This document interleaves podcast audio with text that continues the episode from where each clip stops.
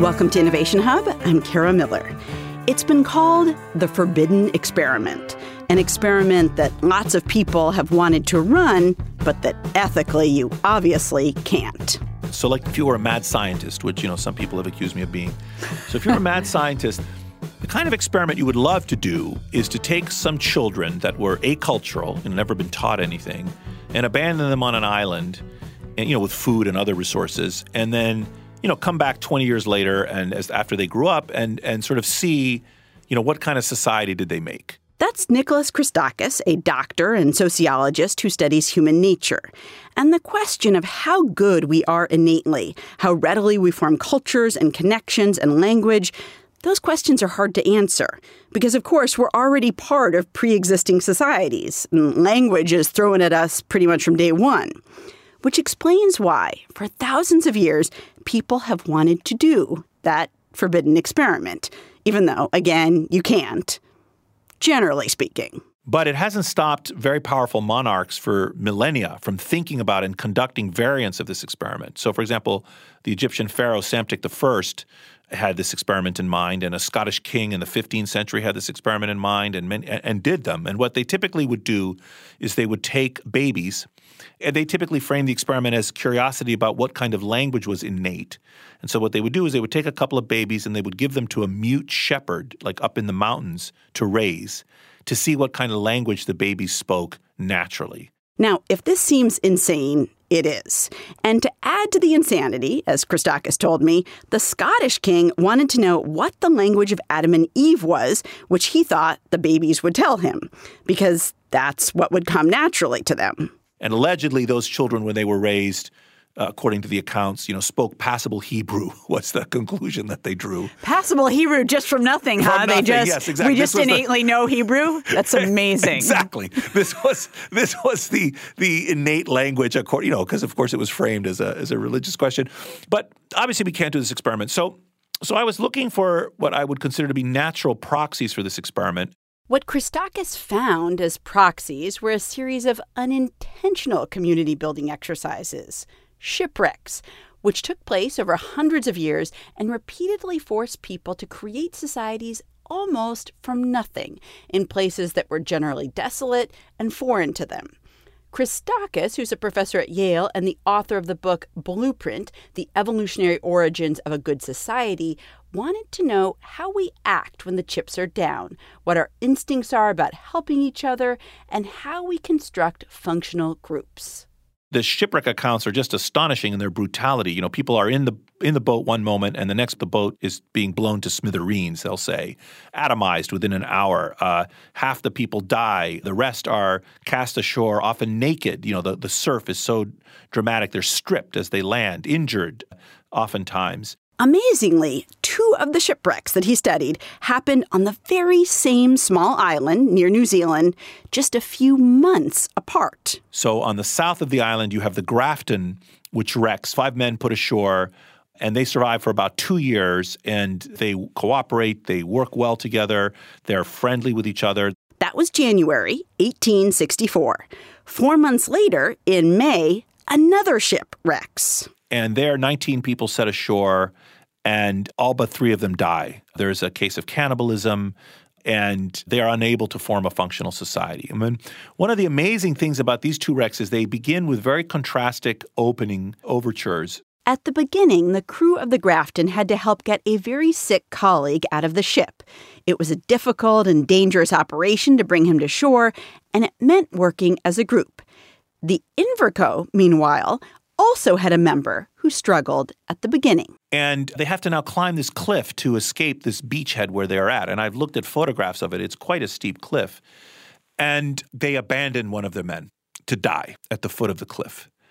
And so this wreck begins with the opposite. Instead of saving a life, the sacrificing of a life. And I think that sets the stage, this plus some other things, for the very differing fate of the Inverco compared to the Grafton.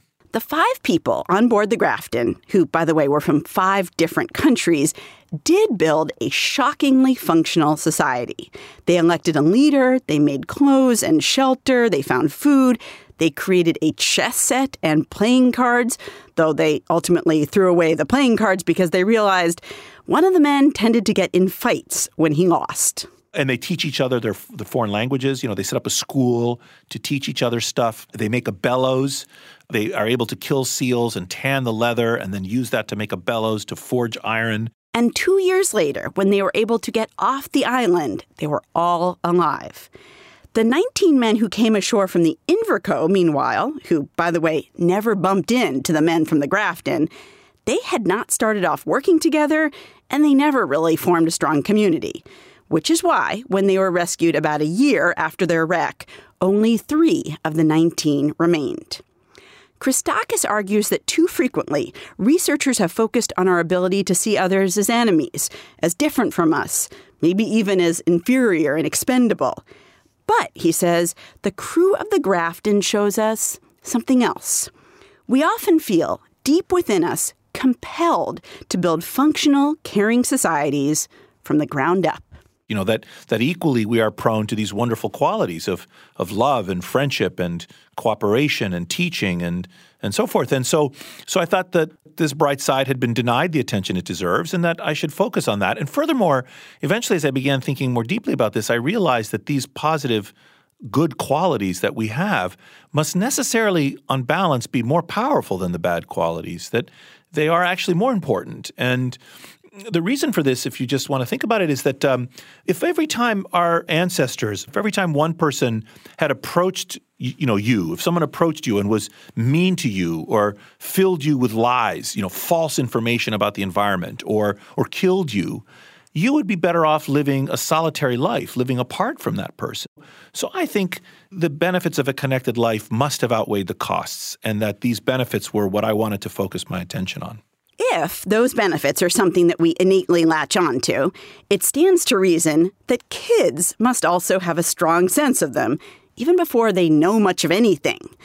That, of course, was the idea behind that forbidden experiment. But it's also the idea behind lots of recent, lot more humane experiments that have been done with small children. And we're talking very small children, like just a few months old. And they are shown little puppet shows, for example, and in the puppet show, there might be, let's say, a yellow circle and a green triangle and a blue square puppet. The shapes and the colors are scrambled in the experiment to, you know, make sure it's not that the kid likes yellow or squares more than blue or triangles. And a little show is put on for the child in which, for instance, the blue triangle puppet is trying to push the yellow circle uphill, and then the green square is preventing this from happening. Or in another scenario, the puppet, let's say the green square, is helping the other puppet to perform this, you know, difficult task. And so these little shows are shown to the children. You can use eye tracking to see that they're attentive. And then you offer them puppets. And they prefer the helper puppets. You know, they're not idiots. They, they, uh, and there are other similar kind of experiments which you can do, which show that from a very young age, we have the capacity to tell the difference between kind and unkind individuals. And furthermore, that we are more prone in other experiments, more prone to reward or reciprocate kindness, that when we see someone nice, we want to help that person. And when we see someone that's mean, we want to ignore or punish that person. Um, those kinds of experiments, do you think that that tells scientists something about people that maybe we didn't already understand?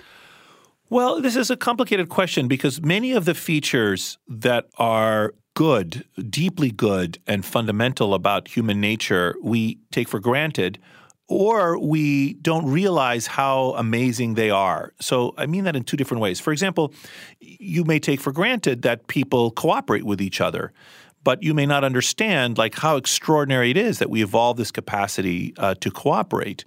Or you may take for granted that we have friends, but it turns out that friendship is a very unusual a phenomenon in the animal kingdom. We we humans don't just mate with each other.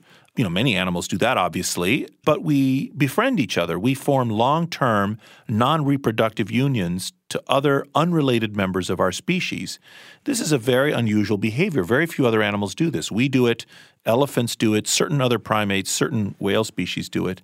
And so you live your whole life taking for granted the fact that we have friends, not realizing that other animals don't do this thing. Um, let me stick with kids for a minute here. Um, at the same time, and this kind of feeds into a lot of the division that I think we see now in America, but elsewhere around the world too, kids are also very attuned to liking people who are more like them. Um, yes. And people who aren't like them, they like less, right? Yes. It's so depressing. This is like one of the most depressing things that, you know, of my scientific career, you know, as I've been thinking about human nature for the last ten years, this unavoidable, clearly innate preference for our own groups, which goes by a number of terms. One of them is in-group bias or tribalism. And and there are lots of ideas about this. Uh, you, you alluded to one experiment. Let's just set the stage with that experiment. So there's another famous experiment that was done in which um, very small children were randomly assigned different T-shirt colors. Uh, the kids were tested to make sure they understood that they didn't do anything to deserve the color. They the kids were able to comprehend that this was an arbitrary assignment. You know, some kids were given yellow T-shirts and some were given green T-shirts. And then the kids were experimentally shown, let's say, images of kids wearing the other T-shirt color. And just from that very trivial so-called minimal groups hypothesis, or this sort of minimal treatment where they were just assigned different T-shirt colors, those children suddenly decided that the, you know, the green T-shirted kids suddenly decided that the yellow T-shirted kids were awful children. You know, they they deserve to be punished. You know, they should not have any toys. I mean, just really just scratching the surface of human beings is able to elicit, even in very young children, elicit this preference for one's own group.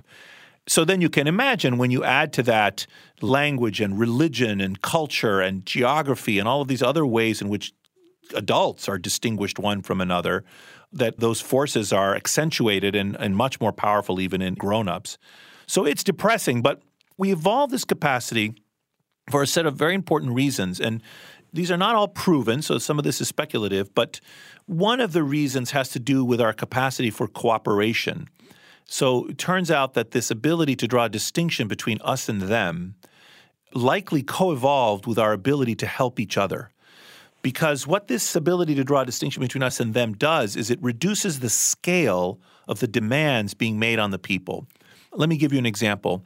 Imagine you had a, a population of one thousand people and everyone was indistinguishable from everyone else. Mm-hmm. And you go to those people and you say to them, look, you got to cooperate with other people in this group.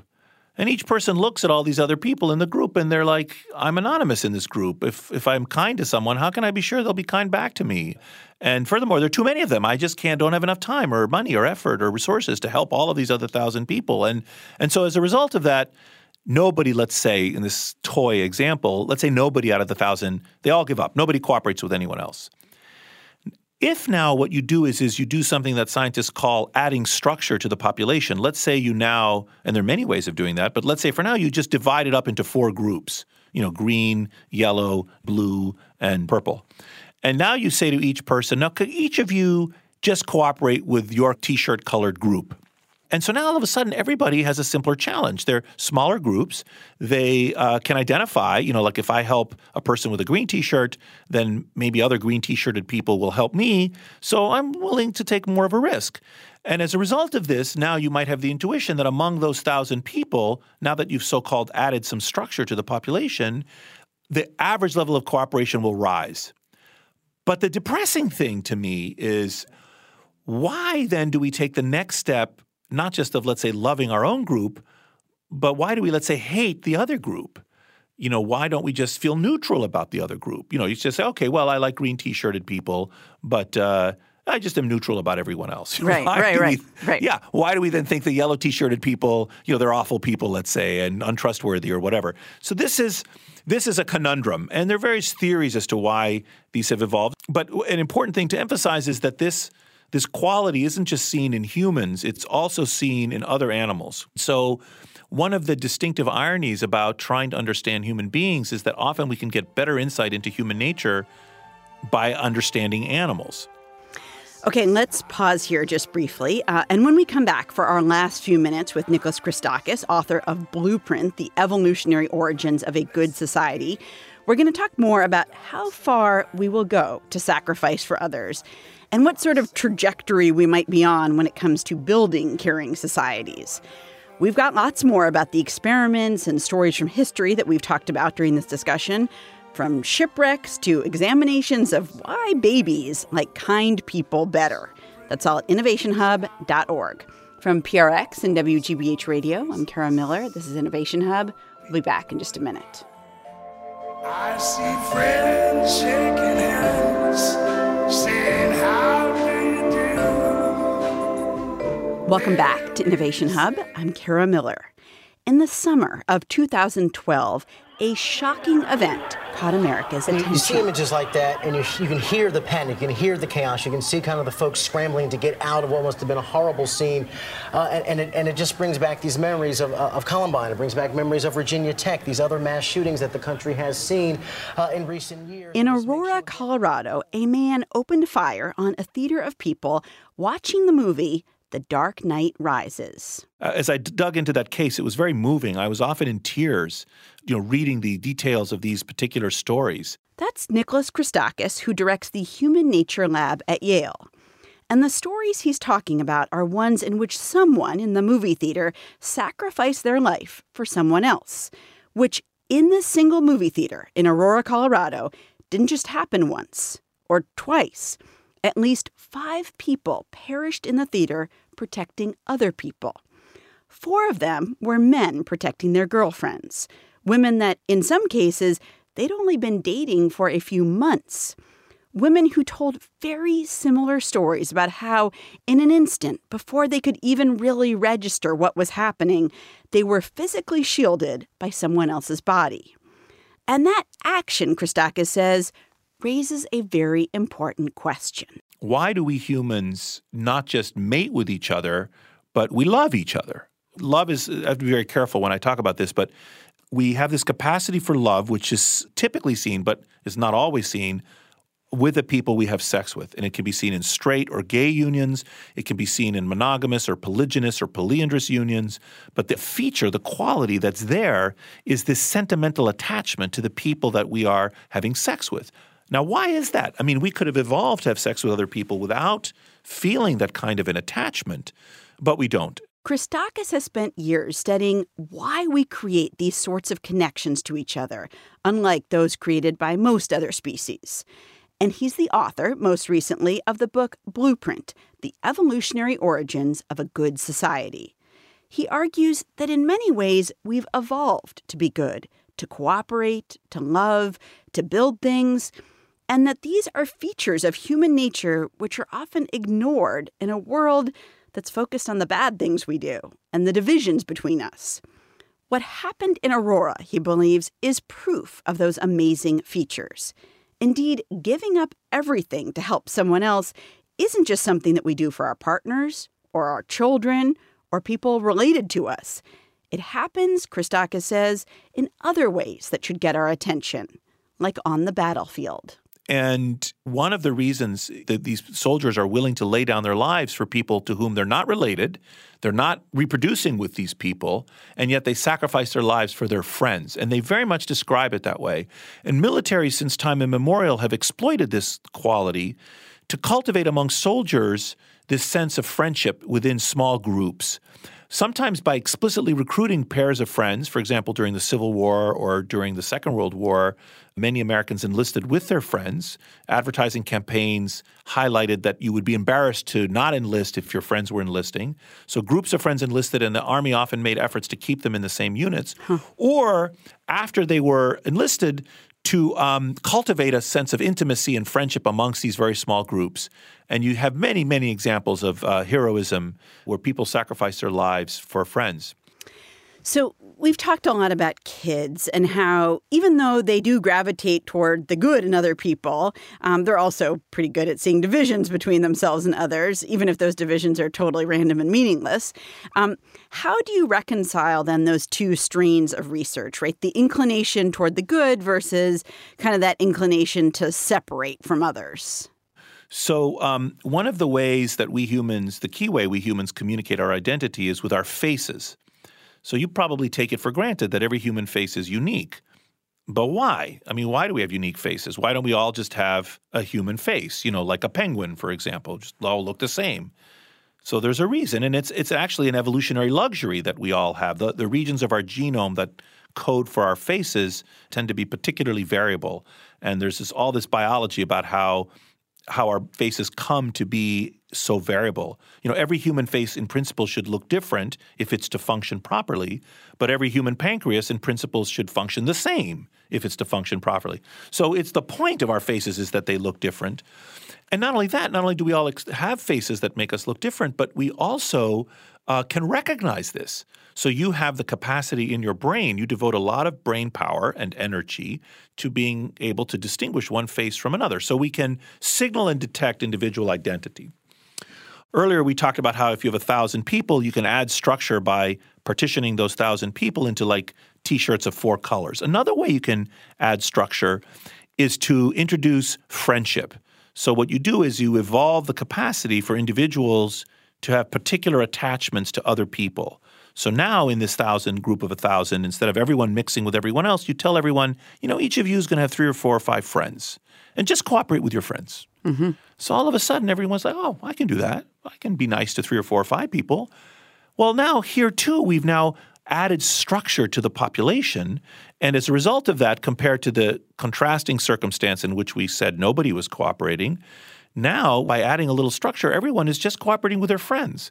And as a result of that, again, you get lots more cooperation in the system. All right. So we've talked about friendship. We've talked about tribalism. We've talked about identity. Let's go back now to the problem of tribalism. Imagine you have divisions in our society right now, lots of people along different group lines, you know, immigrant status or religion or whatever, at each other's throats. We have a couple of ways of approaching this. One way is to go up a level and to the level of the United States and take advantage of our capacity for drawing distinctions and say, actually, what really matters is that we're all Americans. Right, right, right. And that's the kind of group membership that is salient or should be salient. These group boundaries, you know, are arbitrary. We've already established that T-shirt color will do it. There are arbitrary boundaries. We don't have to stick to those boundaries. Our brains are equipped with the capacity to redefine the boundaries, relax them, and go up a level. But another solution to tribalism is to go down a level to the level of individuals. And this, too, has been a part of our history, and this is exactly what Martin Luther King was arguing when Martin Luther King said that he looks forward to the time when his children are judged by the content of their character rather than the color of their skin. But what Martin Luther King is saying is he's saying each person is a unique individual and should be judged as such, not by virtue of their membership in a group. And so now the idea is, well, we each of us should be forming friendships. We should we should get structure in our population by befriending other people, let's say across these tribal boundaries, and that will allow us to organize ourselves in a way to cooperate without relying on those divisions. And and do you think in this moment that that kind of transcendence is possible? Because it feels like maybe the forces of history are pushing the other way, or maybe the parts of us that are not so great at seeing the good in others, maybe those parts are winning out. Well, I think there's a couple of points I would make in response to that. First of all, there are a set of uh, scientists and uh, writers who've been writing about the arc of human history in this regard. So notably, Steven Pinker has written a wonderful book called Better Angels of Our Nature. Jared Diamond has written some books that talk about, you know, how groups, you know, survive or collapse. And what these books tend to emphasize is the action of historical forces or technological forces acting over centuries. So, for example, there's no doubt that over the last couple of hundred or three hundred years, the scientific and technological advances of the Enlightenment, coupled with the philosophical sort of discoveries or emphases of the Enlightenment, you know, on the equality of human beings, on democratic principles. Now, to be fair, these weren't always uniformly applied to everyone. You know, we're still a work in progress. But nevertheless, the Enlightenment sort of marked a shift where there was an emphasis on every person's intrinsic worth and, you know, the equality of humans and all of this stuff. And all of those technological and philosophical forces over the last two or three hundred years have no doubt been improving the well-being of the planet. And we lose sight of that. You know, we are living much longer lives, much safer lives, much healthier lives, much richer lives, much more creatively enriched lives over the last two to three hundred years. There's no doubt about that. And so we humans, you know, sadly are very interested in bad things, you know, in wars and murders and fires and stuff. So we may lose sight of that, but I think it's very important to keep track of that. But hmm. my argument is that we don't just need to rely on the action of relatively recent historical and cultural forces that are shaping us to be good. Actually, more ancient, more powerful, deeper forces are at work, propelling us to make a good society. Evolutionary, not just historical forces, forces acting over hundreds of thousands of years that have shaped us to have these proclivities, these capacities to love each other and befriend each other and cooperate with each other and teach each other things. All of these things are wonderful qualities that are innate to us and that we have, and we have. We can't escape them. And so my argument is, is that despite the periodic reversals, despite the kind of ascendant populism and tribalism worldwide, despite, you know, the threat of climate change, despite, you know, I'm not a Doctor Pangloss, right? I'm not a, you know, I'm not saying it's the best of all possible mm-hmm. worlds. I am well aware that every century is replete with horrors. You know, there are inquisitions and pogroms and colonialism and slavery and violence and warfare. I mean, even today, I think there are thirty or forty million enslaved people around the world, principally in the northern part of Africa, in some parts of Asia. This is true, almost chattel slavery, which is awful. So I'm well aware of all of these awful things that we have, but but we are also good. And I think we we shouldn't lose sight of that. We should recognize that there are these these forces acting over great long time sweeps and over short sweeps, all of which are propelling us to be good. I finished the book with uh, the arc of our evolutionary history is long, but it bends towards goodness. And, you know, obviously I'm aping M L K again, but but that's – I believe that. Nicholas Christakis is the author of Blueprint, The Evolutionary Origins of a Good Society. He's also a physician, and he's the Sterling Professor of Social and Natural Science at Yale. Nicholas, thanks for being here. Thank you so much for having me, Kara. I see skies of blue.